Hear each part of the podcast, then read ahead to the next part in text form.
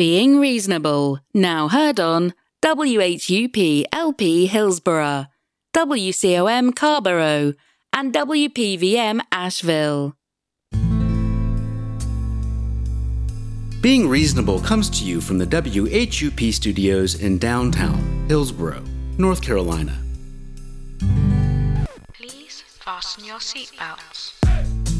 I'm Mark Solomon, and you are taking part in Being Reasonable, the weekly conversation show that focuses on how we've arrived on our steadfast views and our desire to know what is true.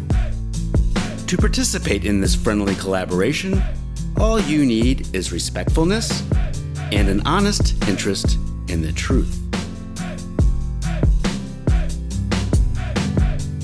We can all improve the way we form and consider our beliefs, and we can do so by being reasonable.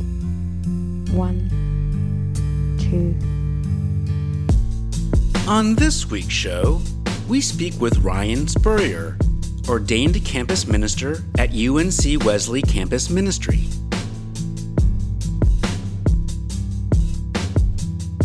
Ryan discusses his belief that God is fundamentally about the flourishing of all creation.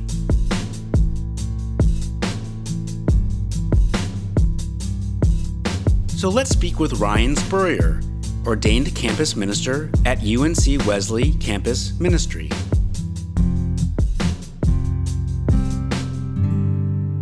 Is there an overarching belief that you use to help yourself or help the kids that are coming into a university setting? No, I think I think there is, and I think what the language we use it at UNC Wesley is a fundamental belief is that God is fundamentally about the flourishing of all creation. And that's kind of new language for us, but it, it, it, draws off, and, and by no means original language for us. That language of flourishing is so popular right now, both in the church and beyond. But I think it comes out of my time at Duke Divinity School, whereas, you know, I, I went to Duke coming out of a very influential time in my own campus ministry at Clemson University, the Clemson Wesley Foundation. Clemson's set on an old plantation. You know, it's it's John C. Calhoun's old plantation. And, you know, like anywhere in the South, there's still so many forces pushing us to segregation and pushing us to be apart. And I had a campus minister who saw part of his calling is to invite us into a different way of living and a different pattern of relationship. And I had a chance through the relationship with my college roommate, um, who's African American. And as we began to know each other, as we began to love each other, as we began to, to learn, we there were parts of each other's faith tradition that we needed to know and that it made life fuller and it made life richer to be in relationship. And then we began to try to share that among our friends and among our respective campus ministries. And, and I had a campus minister who was teaching us that whole time the truth of scripture that, that Christ has torn down the dividing walls, you know, that Christ invites us and God invites us into a different pattern of life. Um, and that's kind of where I left Clemson was this idea that, you know, this is what God has done. And so now what are we going to do? Um, God has invited us into relationship. God has torn down the dividing walls. Anything in our society that says we should be apart is fundamentally a lie. And what I took away from seminary at Duke was a deeper understanding of what God is currently doing. That it's not that Jesus did that once and now it's left on us, but this is what God is continuing to do. And life becomes rich, life becomes full when we get on board with what God is doing, which we sum up with being about the flourishing of all human life and all creation beyond human life. So, to restate, and correct me if I'm wrong, an overarching belief you have is that God causes human flourishing and that Jesus causes uh, uniting of people as opposed to dividing people. Mm-hmm. Yeah, I'd, I'd say that's a fair restatement. On a scale from one to seven, how confident are you that this belief is true? Yeah, I've never tried to put it on a numerical scale before. Um, and, you know, I guess part of me resists that. I don't know why. I have a math degree, so I should be comfortable with numbers, but. Well, you don't have to put a number on it, but are you yeah. very confident? Confident? Are you not so confident? Mm-hmm. A general? Yeah, I mean, I, I would say, I mean, I'd probably say a seven to put it on the scale in that, you know, this is the foundational belief that I've staked my life on. Um, you know, one of the other key moments, key teachings in seminary was when we were talking about the creedal statements that we often say in church. You know, I believe in God. And the professor that day pointed out that when we say we believe in, it's not just saying we believe that God exists or we believe that Jesus said this or we believe, you know, that what Jesus said is true. It's we believe it enough to let that be the dominant narrative of our lives. And so thinking belief in that way absolutely would rate it a seven because that's kind of what I've staked my life on, what I've staked my ministry on. It's the foundation of who I'm trying to be as a person and who I'm trying to shepherd our ministry to become. And a follow up question to that on a scale from one to seven, if you wish to use a scale, how important is it for you to believe in things that are true and real? The Wesleyan tradition at its best always balances the intellectual assent of faith to the embodied practice of faith. So for me, it's kind of hard to pull apart in my mind. How is it important for me to kind of know something's true versus what is the lived experience when I live like it's true? And so, you know, the story of my life is when we're at Clemson, when I'm learning this for the first time, it's also being invited into the practice of it at the same time. And life became rich, life became full in a way I'd never experienced before. And so, you know, there's an intellectual side of that. There's kind of a processing side of that. There's there's that side that's tracking along, but there's that embodied side of it that I can't pull apart. And so, eh, you know, I still get restless when I'm not living in communities that reflect the fullness of the kingdom of God. What I want for my students is I want them to be restless when they're not in communities that reflect the full diversity of God's creation. You know, knowing it viscerally is more important to me than knowing it intellectually. Are you saying that it's more important for you to have a personal truth than to believe something that is objectively true and real? I don't believe so. I guess I'm saying I'm not, I don't know how to simply by reason alone state that something is objectively true. Maybe if you gave me an example, a good example of what you mean. So I guess, you know, to go back to kind of this foundational truth that we have that God is about the flourishing of all creation. You know, I can read scripture and it can tell me that. So maybe um, we could take that statement. Could we say that is an objectively true statement, whether you exist, whether I exist, or is that something that is subjectively true for you? I mean, I personally believe that's an objectively true statement, yes. Okay. When I believe it enough to let that be the guiding principle of my life, and I feel life become rich and full, when it's vivified in personal experience, to use some of the kind of Wesleyan language. So you're saying proven that true. it's objectively true, but the important thing for you that there is the subjective experience, the personal experience that it is true. Mm-hmm. How do we know that it is true? You know, I mean, to be honest, that's a question I sit with a lot as a pastor, right? You know, we're dealing with big questions. We stand up every week purporting what is true, right? We we proclaim a truth that the world does not yet understand would be our language, at least not fully there's a great book called Freedom for Ministry, and I'm going to completely blank on the author's name. Neuhaus is the last name. And, you know, he names the awkwardness of being a pastor that, you know, everything we do is based on a historical event we cannot prove. You know, how do we prove that Jesus was the Son of God and rose from the dead? We can't prove it. And we also hang it all on a future that we can't prove is going to happen, that Jesus is going to come back. And part of Neuhaus's kind of word of encouragement to pastors is, you know, don't fight the battles you can't fight. Don't try to prove the things you can't prove. Um, and so that is something that I sit with every day. You know, how do you prove this if you can't?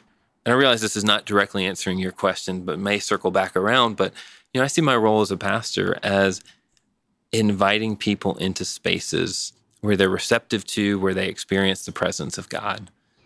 I would imagine you must think about it internally, like, why do I believe this? I'm just trying to know how you know what you know. Mm-hmm.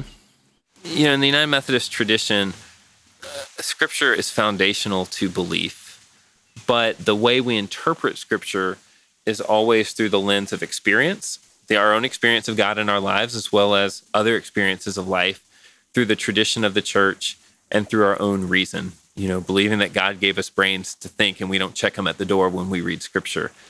So personal experience and scripture mm-hmm. And the tradition of the church. in the tradition of the church. and just the reason all of that together it became true And- so that that asking about like when did it become true? When did it become real? When did this become a story that i could could base my life on? It's when i began to read more deeply into scripture and i saw a meta narrative you know uh, that scripture is no longer individual stories but it's the overall story of god's love and desire for creation to flourish. When I saw in there the scriptural passages about God breaking down dividing walls, God bringing those things that are disparate together, when I let that, when I took that first step of saying, well, what if I actually live into that? And then all of a sudden my life was filled with love, joy, and peace like I'd never known before. That combination is what made it a foundational narrative for my life. Could you have a personal experience that would say to you, maybe this isn't true, or I'm not confident in this belief, and you'd go from a seven to say a 6.5? I mean, is there anything that could happen to you that would change your belief, or are you fairly set in this belief? I, would say yes. I mean, to all parts of that. Um, absolutely, there are moments. You know, a year ago, as we were watching the the protests around Silent Sam, you know, watching those protests unfurl, when racism and white supremacy have gone on too long, being like, is this vision of the church as the agent of God's reign on this world and bringing people together? You know, is it enough? Is it too slow? You know, I still believe it's true. I still believe it's the only way forward, but it's just those moments where it feels too slow. So it felt slow in that case, but it still felt true. Is there anything that could happen to you where it wouldn't appear true? Well, I mean, I would. Uh, I mean, it was not a, you know, but it's still true. That was not an instantaneous thing. There was there was deep wrestling there. If it wasn't true in this situation when you were wrestling with what was happening, is there something that could have happened that you would have arrived at a different conclusion that this is not true and real? Because it seems like you were debating whether it was. Yeah, I don't know. Like, I don't know if something could have. I don't know. I don't. I really don't know how to answer that question. Uh, you know, to tell you for sure whether it could have happened or not. I just know, you know, it didn't. Yeah, I don't even know how I'd think about answering the question of is there something that could, you know, to play those hypotheticals. And the reason why I asked that question is is it useful to have a belief, any belief, that can't be shown to be false? The way I operate in the world, the way I travel through the world, that's not the biggest concern for me. You know, the way I walk in the world's just a little softer, a little more gentle, a little more um, let's go on the journey together and see what happens. Let's go on the journey together and see what God opens up. Let's go on the journey together and see what we discover along the way. And that's more important to me than you know that being able to say i have a belief that i know will never be false um, Right. My question does rest on the premise, I think, that it is important for the person to think what is objectively true is very important and more important than what is subjectively true. Would you agree with that statement?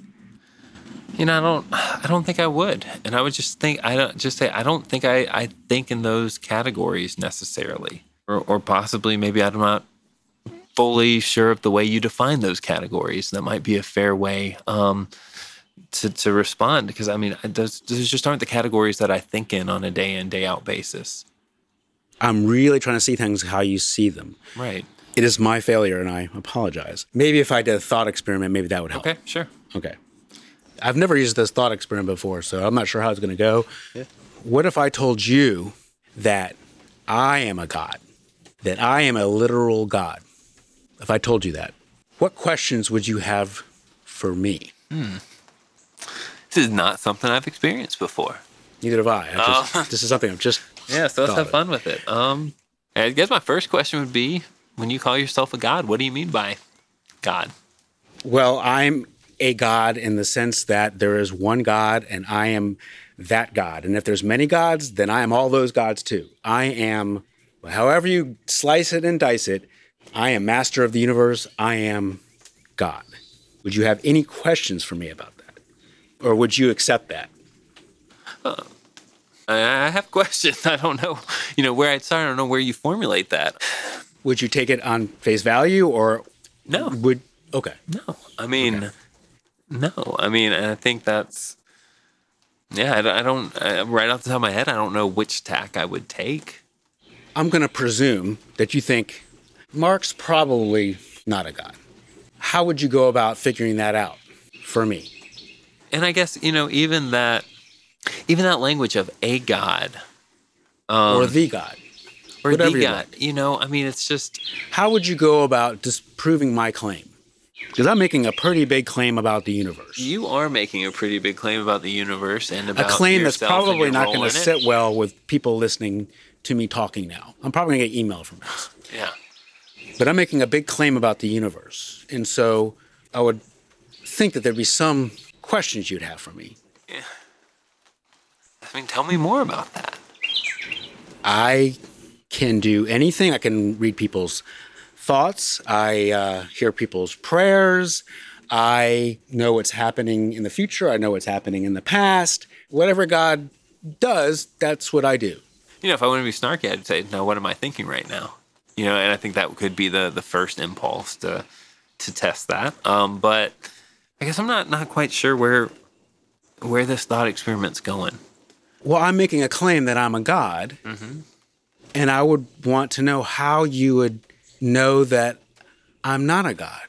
And this is not a trick I'm employing. This is whatever question you have for me would be a question I would imagine would have for anybody or anything claiming to be a God. And I'm wondering why that is why it's difficult to come up with a question.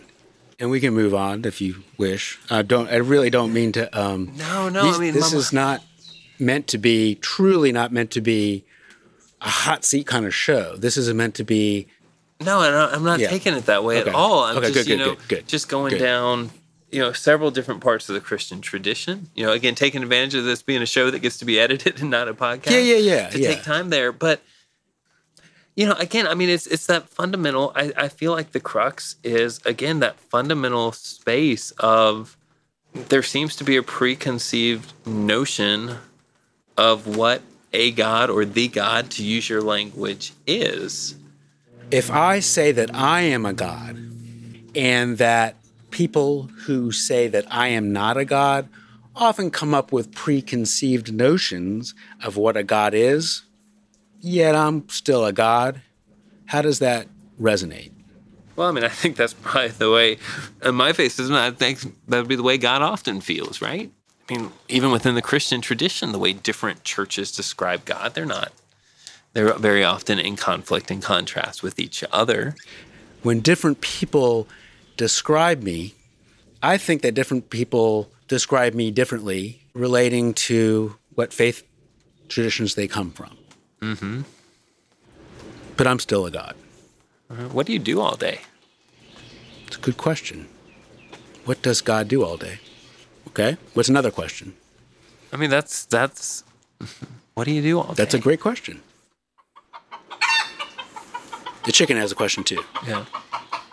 Uh, the reason I sit with that question is from kind of the practical side of ministry that I do. I'm not sure how much of a difference there is between the nature of God and the person of God. What if I asked you the question, what does God do all day? It's back where we, we started. I mean, God works for the flourishing of all creation. I mean, the, the nature of God is love. If I told you that that's what I do, I work towards the flourishing of all humans and people. Mm-hmm. So I'm Yeah. still a God. I mean, I, I would I believe you're participating in the work of God. I'd say that you're working under the influence of God. No, I am a God. I know you say that. You know, Well, how am I not? what questions would you have for me to distinguish whether I am this all powerful being or not? Is there a test we could employ? Is there something we could do? And I appreciate you hanging Yeah, in I'm, with I'm hanging in with it. And again, you know, it's This is uh, not easy. I'm going to be honest with you. I can't think of a question. right. I can't either, and and and and I'm okay with that, right? Because I just feel like that flips our roles. If it's our job, But I guess my bigger question then is at that point is if I believe I'm a God and there is no question that could show me otherwise, and I'll believe it no matter what, is that a useful belief to have?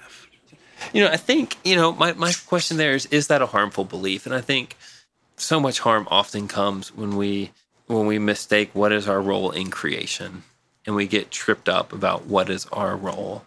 You know, if if you're holding that belief humbly and really working for the flourishing of everyone else, I mean, it seems like I don't know. I mean, I know there are a lot of people who will just don't even want to entertain that premise and are going to balk at it and Entertain what premise? I mean, just that question of you know, you asked, is that a useful belief? And and my first thought goes as to is that a harmful belief? And I think you know, in broad strokes, generally, you know, um, losing track of our right role within creation is harmful. But my, I would argue, our right role within creation is to be stewards of it, to care for it, to love it. And so, right now, that's kind of your belief that's driving you to to care for others, you know, that that question of to what extent is that harmful is hard for me to wrap my mind around in a thought experiment. Now, in terms of, you know, is that true? I feel like I'm back. I'm starting to feel like a broken record a little bit. We're back to the place of that being a little above my pay grade. And you know, as you walk through life like that, if it's not true, that's God's to prove. Whether you know whether I am a true God, is that above your pay grade? Knowing that information about one God is above your pay grade, but knowing it about me saying that I am a God, is that above your pay grade? And again, I appreciate the thoughtfulness of this. I do. Yeah, I mean it. And I'm getting, I'm asking really difficult questions. Right. I mean, it chafes against all Trinitarian theology, right? Um, It's what? It chafes against all Trinitarian theology, which is kind of premised on God becoming incarnate in Jesus once and that not happening again, right? So it, it pushes against that, but at the same point, putting ourselves in the premise of being the arbiters of what you know, of, of holding on too tightly to being the arbiters of what is and is not of God, I think is also fraught with spiritual peril as well. So, So you're saying that I am a God, and it is not your place to say that I'm not a God. I guess I'm saying that's just not the. I guess that's not the tack of conversation I take with you. What would what tact could we Um, go about? Because if I'm not a God, I think I'd want to know it. I mean, I'm just just curious. You know, I don't know. I know very little about psychology and and these fields. I'm just curious. Like, what would make you think you're a god? Does thinking about whether a God thinks that that God is a God make a difference whether that God is a God? Well, I mean, it doesn't make it true. Right. right? I mean, and so I guess I, I'm just curious: is why does my interaction with you have to be predicated on whether or not I'm trying to disprove that to you or prove that to you at that point? So then, are you accepting that I am a God, or are you accepting that I believe I'm a God? Are you accepting that it doesn't matter that I, I'm believe I'm a God, or does accepting that that's just not relevant to the conversation? I'm trying to understand your question. Right. I mean, I think. Um, I mean, I'm not accepting that you're a god. I am accepting that you're telling me that you're a god. Why aren't you accepting it?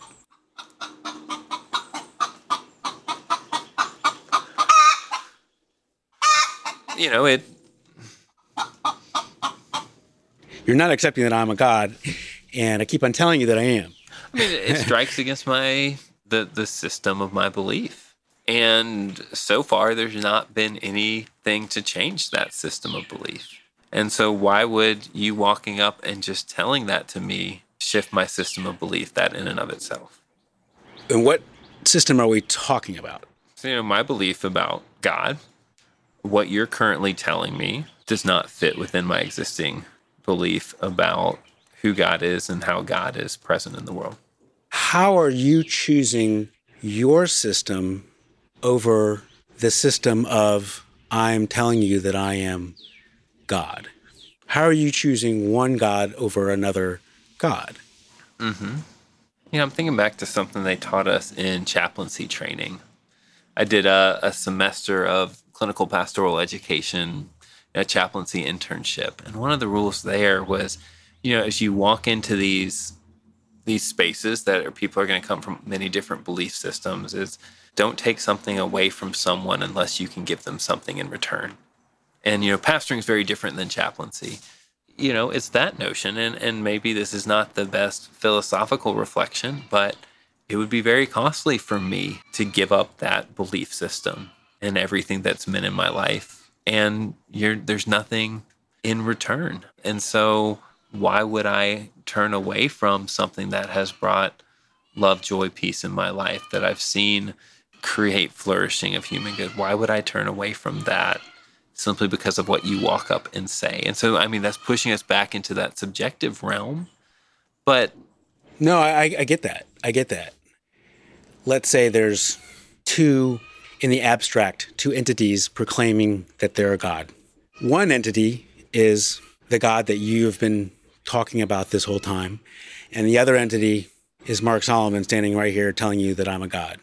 I am offering you nothing in terms of the positive impact that it's had on your life. And I see how the God you have been discussing has had a positive impact on your life and likely your entire life. Mm-hmm. I see that. When I think about discussing me as a God and a different God, I see that as a difference. I mean, I think that that's true in this in this moment and in this instance and in this thought experiment um, I think that does get back to, I mean, even the way you couch that rings true with that fundamental belief that that's what God is. God is in the Christian tradition, you know, God is love. God is that which is infusing this world and wooing it back to and inviting it into love. And that is where that positive in my life has come from you know that's the framework of that system. And so absolutely i think you're right in classifying it. When you're asking me to step away from that to something that has not done that why would i? Why could i? How could i? But then i come back to if i say that i am god and then i am love and then i offer love to everyone where are we then? And are you saying it as a God, yeah. I am down? offering love to everyone. Okay. But and are you? I mean, stepping out of the, the, the thought experiment. No, no. As God, I'm saying yes, I am. I'm. I mm-hmm. offer love to everyone. Yeah, I'm back in my uh, middle school youth room. The trailer that they purchased to be our youth room and our new youth minister, kind of, I guess, preparing us before it was even on our radar to be in a more pluralistic world. And this kind of notion that you know there are going to be other belief systems that that seek out to you. There are going to be other belief systems that try to pull you this way or that way. And you don't need to live your christian life keeping all of that at arm's distance. And i remember his exact phrase is god's not scared. And so i mean that's just what's coming to mind here. I mean you're, you're telling me all these things. I'm not scared to stay in relationship with you. Um, i think you know all those things that you're telling me within my belief system if that's where you are, that would mean God is, in my belief system, that's saying that God is somehow at work in you. I'm not to the point of saying you are God, right? I think you are a certain manifestation of God's love in the world at that point. But I'm not scared of that. I'm not scared to. But what are you using to decide you? that I am not God? How are you deciding that? You must be using some information to realize that I am not a god. And spoiler alert, I'm not. Right.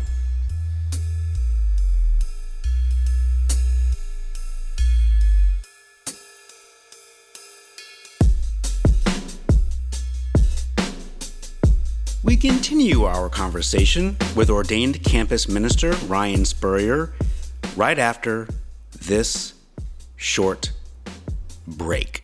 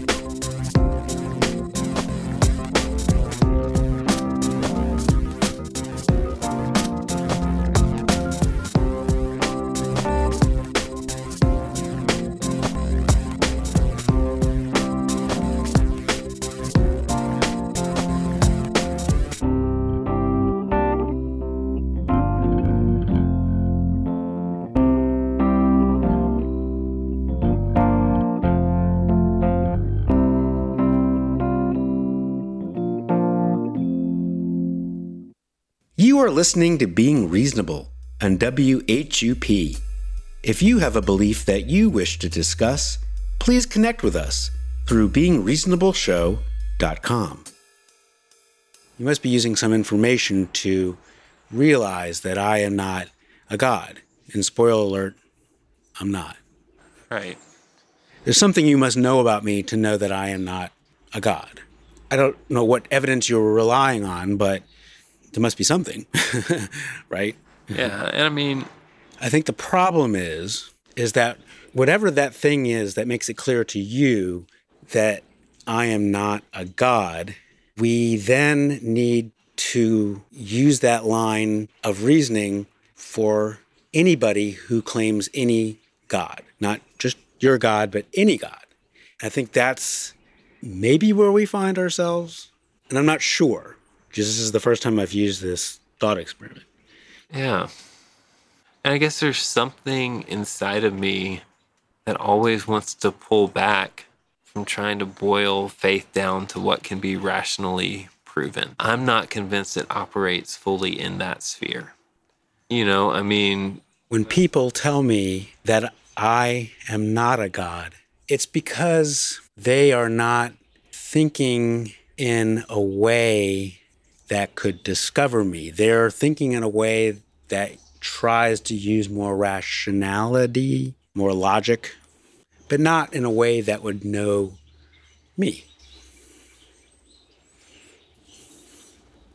I see what you're asking. And, um, you know, it's, um, as I mentioned a couple times, these aren't really questions I entertain on a daily basis. And I'm not I'm not sure we agree on a basic fundamental premise of, of truth. And I know you're you're asking the questions to push the conversations, but I'm not sure the way I think about truth and what your questions presume are the same. And I think that's been a fascinating part of the conversation Yeah. today is really wrestling with should faith, at least this is what I'm taking away, is a deeper kind of dive of something I've, I've long kind of wrestled with, but now being presented with new questions. Should faith operate by the same set of rules of other types of truth in our lives? And when I think of truth, I think of there is a number of chickens out in the yard right now. And there is either an even or odd number of chickens. I don't know what the answer is, but there is an answer there. And the answer is irrelevant to what I believe, and it's uh-huh. irrelevant to what you believe. Right. There is an answer. And when I think of truth, I think that there is an objective, universal truth, that there is an answer to that question that has no bearing on what I believe. And I'm wondering if that brings God too fully into the sphere of the created world instead of being beyond creation. If that's trying to fit God into that which we can rationalize instead of giving God freedom to be beyond. Beyond what? Beyond reason.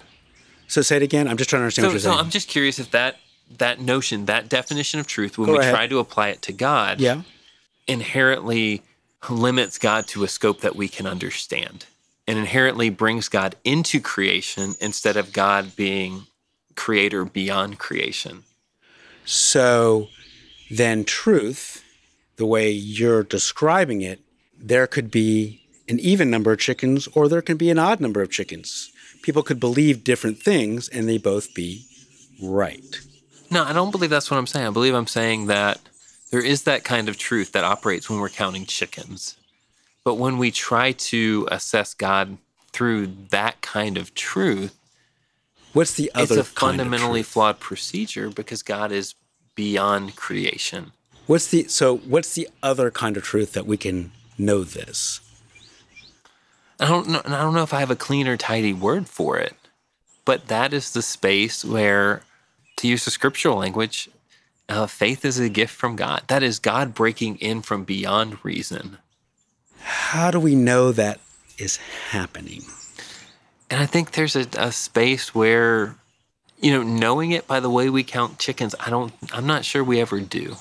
And I think at, at a certain point, if we want to be people of faith, and where I believe God's inviting us, is to get out of our own way a little bit, to quit trying to think ourselves to faith and let faith claim us instead of us claiming faith.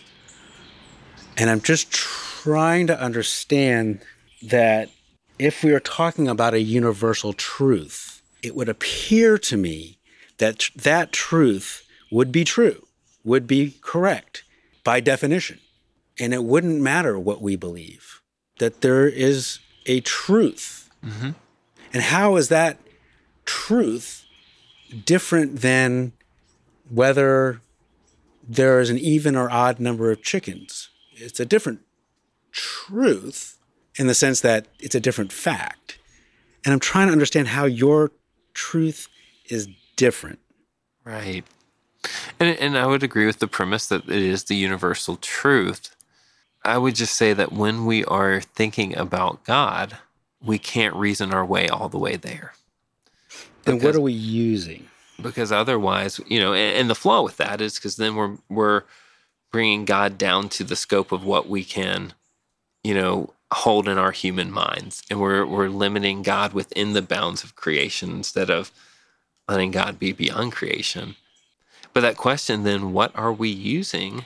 I mean, if you're going to ascribe to the Christian faith, uh, there's a moment where there's that moment that comes that it is assenting to something bigger than you can fully wrap your mind around. And, you know, for me, you know, as someone who always did well in school, you know, who who was very good with my mind, there were those moments that came through that that just kind of took hold of me and just said, "Hey, this isn't something I can do. It's just simply something that's broken into my life from beyond creation back into creation." And, you know, this feels true that combination of scripture reason and that's and that's enough for me.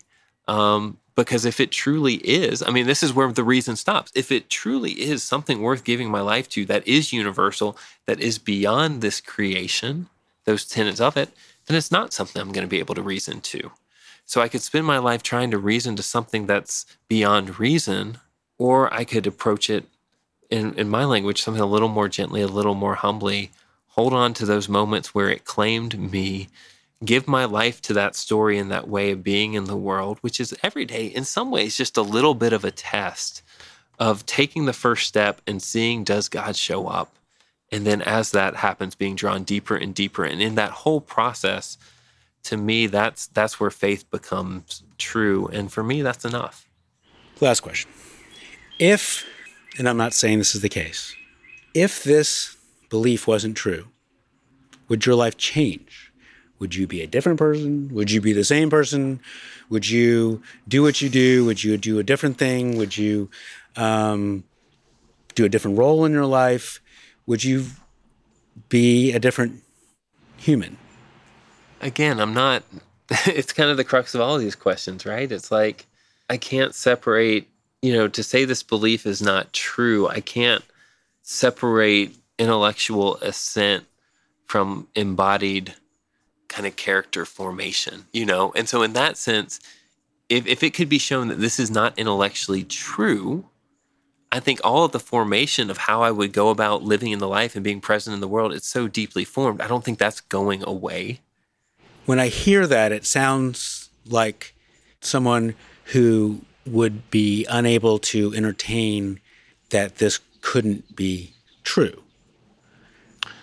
And uh, I don't know if I'd, I'd say unable to entertain. It's just for me, What For if I told you that I would be perfectly willing to change my beliefs? I'd be willing to believe what you believe in a way you believe it. I'd be willing to change that if there were commensurate evidence for m- me to undergo that change. Mm-hmm. If that evidence were to come along, I would be happy to change my mind. Mm-hmm. Would you be happy to change your mind? you know, my first thought is we always are, Okay. you know? We're definitely becoming different people over time. I think we always are. And I mean, Yeah. I think that's that's built into and I mean this is a would be an interesting pushback and an interesting deeper dive, but that's kind of within the belief system. So is that even changing the belief system? Is that you, you know, believing in a part of the belief system is believing in a God who's larger and bigger than we can ever understand. So there's always more that we're learning and growing and shaping. And and obviously, you look at the history of the church; they used to think certain things about God and realized, oh, we were we were very wrong about things. So that's that's baked into that system to a certain extent. So you're saying baked into the system, your belief system, is a manner to discover truth. I think you could you could say it that way, right? I mean, there was a time that, and there's still parts of the church believe this, but there were times in the United Methodist Church that we didn't believe women could preach. You know, there were times that you know, and on down the line. And, and what is the system that does that?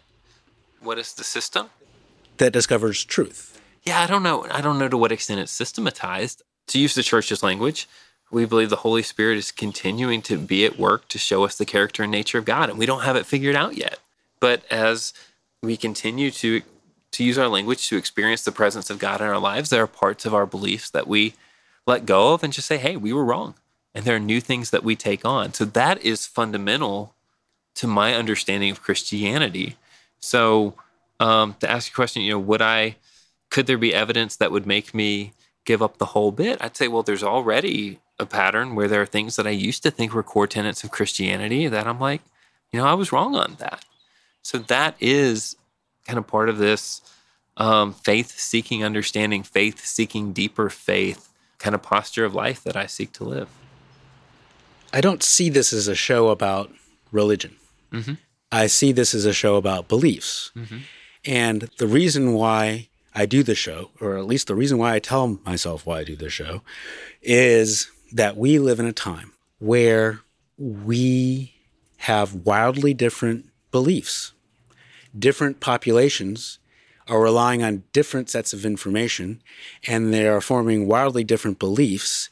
And it appears to me that this is getting us into trouble in our present moment. Yeah, what, what kind of trouble? For example, we seem to find ourselves in the midst of a pandemic. And we, hopefully, will come up with a vaccine mm-hmm. for the pandemic. If half the country believes that the vaccine is dangerous and they won't take it, and they have this fundamental belief that vaccines are terrible for you, and the other half of the country believes vaccines are very important and we have to take it so we don't die, and vaccines right. are safe and effective, these are wildly different beliefs.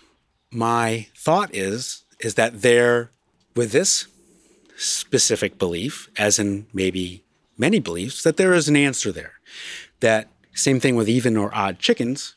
Right. That this belief can be, it may not be 100%, but it's probably going to be way more to one side or to the other. Mm-hmm.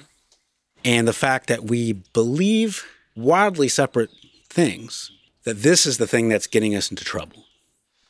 Yeah, I agree.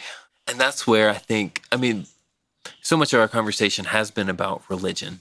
And frankly, to be honest, I think one of the places religion gets itself in trouble is when it tries to do science or tries to do that work or bring its belief system to bear on things that are better solved by science that are kind of telling us how the world works. To me, that operates by a very different kind of what we've been talking, that scientific, that's clear, there's one answer. And, you know, I think that's a space where we where we trip ourselves up um, in the church is when we either we try to do science or vice or try to comment on scientific uh, issues. But I think on the vice versa, we we trip ourselves up about religion when we try to make it operate by that same scientific level of truth. But aren't science or religion or spirituality or any belief, isn't that making some claim about the universe? And if we are making some claim about the universe, can't we then say there is a truth value to that claim? I mean, where, where I segment it personally is that science tells us how the world works, and religion speaks to the questions of meaning. And I'm comfortable with that dichotomy. My understanding of science, it is a way of knowing. It is a way to understand how the universe works while rooting out biases. What I feel about something, what someone else might feel about something, my, my belief about something.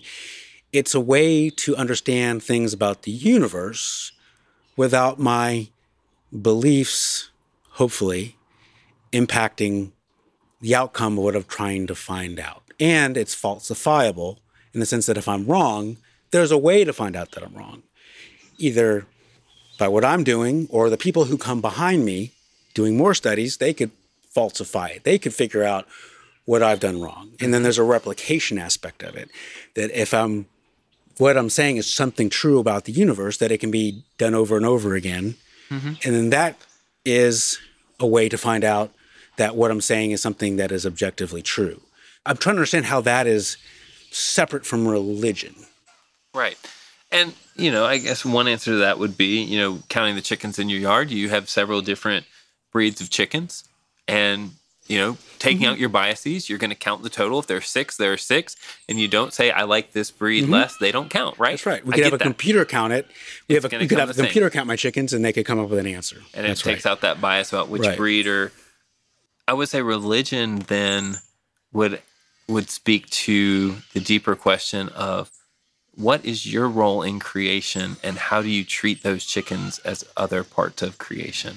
Why can't science ask those questions as well? I mean, they could. Okay. And, and, you know, they do. I think, uh, you know, my response is going to be based from a religious perspective, is going to be based on an underlying faith claim about God's desire for the universe to flourish. Whereas I don't know what questions science would bring, maybe about where they fit into a food chain and an ecosystem and maintaining balance and all those sorts of things. So I think there is overlap. And I mean, I was taught, um, and the way I approach theology is that scientists are our friends you know they they teach us about the way the world normally operates they teach us a lot of valuable information about how to be about what my faith tells me is my fundamental obligation in life is to be about flourishing of all creation. So there's a lot of valuable information there. The the other part i might add is you know this this expectation of expecting religion to operate according to rules of science. Um, the way I've been taught is that that's a very new e- experience. You know, this debate over, you know, is Genesis 1 and 2 and 3, these accounts of creation, are those true? Is the language that's often used. That's a very new question. And I was cautioned against reading scripture and thinking that, oh, we know more than they knew then, um, and bringing that kind of feeling like we're better than those who wrote down those texts, but also, and this is where I was beginning to speak a little bit about that class with the the Jewish rabbi. What was so influential there was learning about the culture that wrote down Christian scripture, and learning that that was before the scientific era came and before scientific truth. In our society, for something to be true, it is factual. That's the dominant default narrative definition of truth. But for uh, the culture that wrote down scripture, truth was communicated in symbol as much as it was in fact. And so, you know, the the the quote that stands out in my mind is, you know, what would the ancient rabbis who wrote down Genesis 1, 2, and 3 think of our debates today over whether or not they're true, read, factual? And the response was they'd probably laugh at us and say it was never intended to be factual but it was intended to communicate a deep truth about the universe, about our place in it, about the God who made it and the God who loves it. And so that's so is that part of that formation, which makes me very comfortable operating in this frame of in terms of how the world is working on a daily basis. Absolutely look to science, let it answer those questions. But in terms of the narrative that's going to give meaning and purpose to my life, that's beyond that. That's just asking different questions. And, and I do my best not to conflate the two. So we can have universal truths that are not necessarily Science, factual. If you say scientific facts, What's the difference between a fact and a scientific fact? I'm not sure. What's I, you know, I want to know what the difference is for you and for me. And for me, I just say there, it's not. We were, we're not going to use the rules of science to get ourselves to prove that. It's just it's operating outside of that level because it is fundamentally beyond the created world that we see around us. From the WHUP studios in downtown Hillsborough, North Carolina, I'm Mark Solomon, and you've just listened to another episode of Being Reasonable. Questions? Thoughts? Connect with us at beingreasonableshow.com. See you next week.